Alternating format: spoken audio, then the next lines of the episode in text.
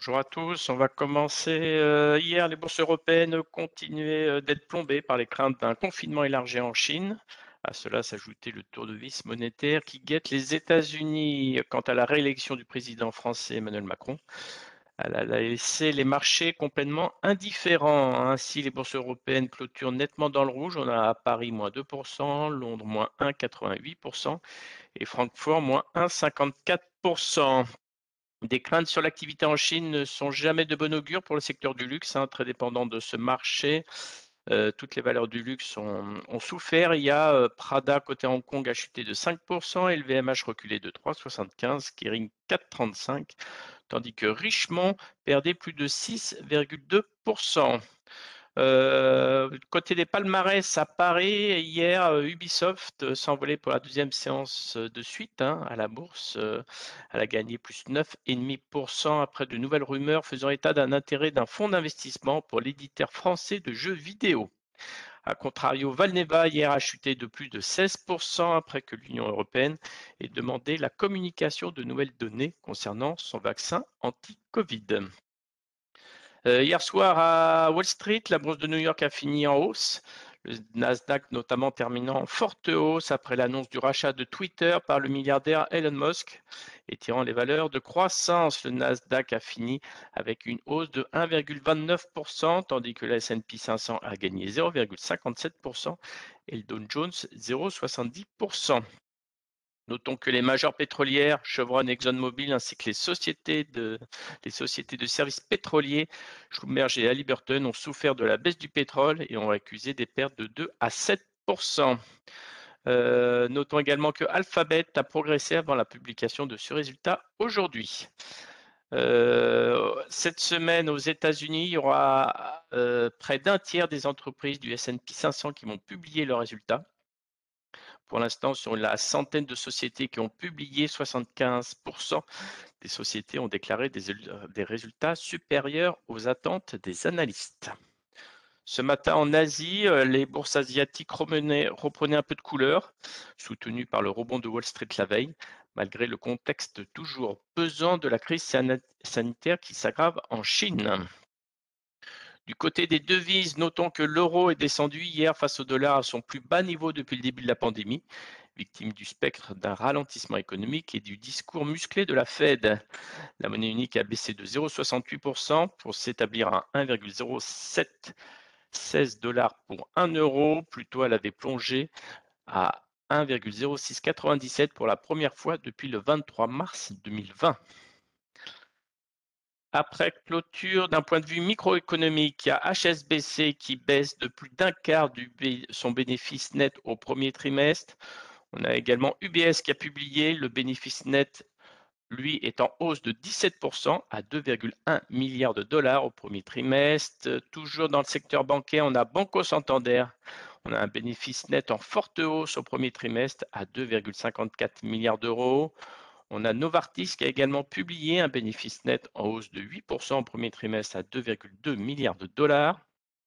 Côté euh, parisien, euh, le groupe M6 a annoncé des résultats trimestriels en hausse, mais toujours inférieurs à leur niveau d'avant-crise sanitaire. Orange a enregistré un chiffre d'affaires en hausse de 0,7% sur un an au premier trimestre 2022 à 10,58 milliards, tiré notamment par la zone d'Afrique et Moyen-Orient et les services de détail. Et enfin, Forestia vient d'annoncer reporter son augmentation de capital en raison de la dégradation des conditions de marché et de suspendre le versement de son dividende au titre de 2021. L'équipement entier a également livré mardi des objectifs financiers intégrants ELA pour 2022 et publié des ventes en hausse organique au premier trimestre. Je laisse la parole à, je laisse la parole à Nantes. Bonjour, sur les mid and small, je commence avec ID Logistique, chiffre d'affaires T1 à 539 millions d'euros, soit une croissance de 24%, donc 15% d'organique. C'est un très bon début d'année pour ID Logistique qui bat le consensus. Cette bonne dynamique est visible sur l'ensemble des zones géographiques et c'est particulièrement ressenti dans le dernier mois du trimestre.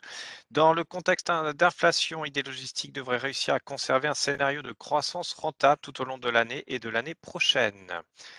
Corians, chiffre d'affaires T1 à 1,93 milliard d'euros, soit une croissance de 7,4%. La croissance organique ressort meilleure qu'attendue. L'écart avec les estimations provient pour l'essentiel des sessions d'établissement beaucoup plus significatives qu'anticipées en France sur le début de l'année. Côté perspective, le groupe confirme sa guidance 2022, à savoir un chiffre d'affaires supérieur de 4% en organique et une normalisation progressive de la marge d'EBITDA. Je termine avec Lumibird, chiffre d'affaires T1 à 38 millions d'euros, soit une croissance de plus 12%, dont 11% à périmètre et taux de change constant. Lumibird ainsi enregistre un chiffre d'affaires T1 solide et supérieur aux attentes portées par l'ensemble de ses métiers, avec une progression de plus 19% pour le photonique pardon, et de 8% du médical. Le groupe réitère l'ensemble de ses guidances 2023 et indique disposer d'un bon niveau de carnet de commandes et ne pas être significativement impacté par les difficultés d'approvisionnement en composants. C'est tout pour moi ce matin. Merci Émeric. Concernant les changements de recommandations, DZ Bank baisse son objectif sur la Générale à 29, il baisse également sur BNP à 62, mais ils augmentent leur objectif à 166 euros sur Essilor. Carrefour Bernstein passe de sous-performance à performance de marché en tablant sur 19 euros. Sur Technip Energy, Alpha Value reste à l'achat, mais réduit son objectif à 19,80 euros. Et enfin sur Saint-Gobain, euh, Chevreux passe de conserver à achat et le target augmenté à 75 euros. Concernant l'agenda du jour, on aura à 14h30 les commandes de biens durables pour mars. À 16h, on aura la confiance des consommateurs en avril et les ventes de maisons neuves en mars.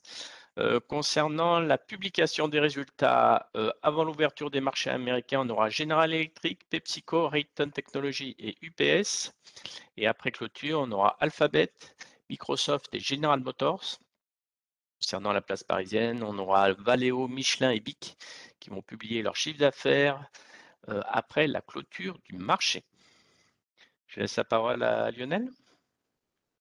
Oui, bonjour. ce matin, en préouverture euh, rebond après les deux séances de baisse précédentes, euh, on se situerait aux alentours de 6520. Donc, on a eu un gap baissier hier, donc le rebond permet de combler une partie de, ce gap pour le moment pour espérer un rebond plus soutenu, plus durable, il faudra clôturer au-dessus du gap baissier d'hier, dont la partie haute se situe à 6573. Donc c'est ça notre première résistance. Notre premier support ne change pas, c'est sur le CAC 6385, c'est le gap haussier du 16 mars. Bonne journée. Merci, bonne séance à tous.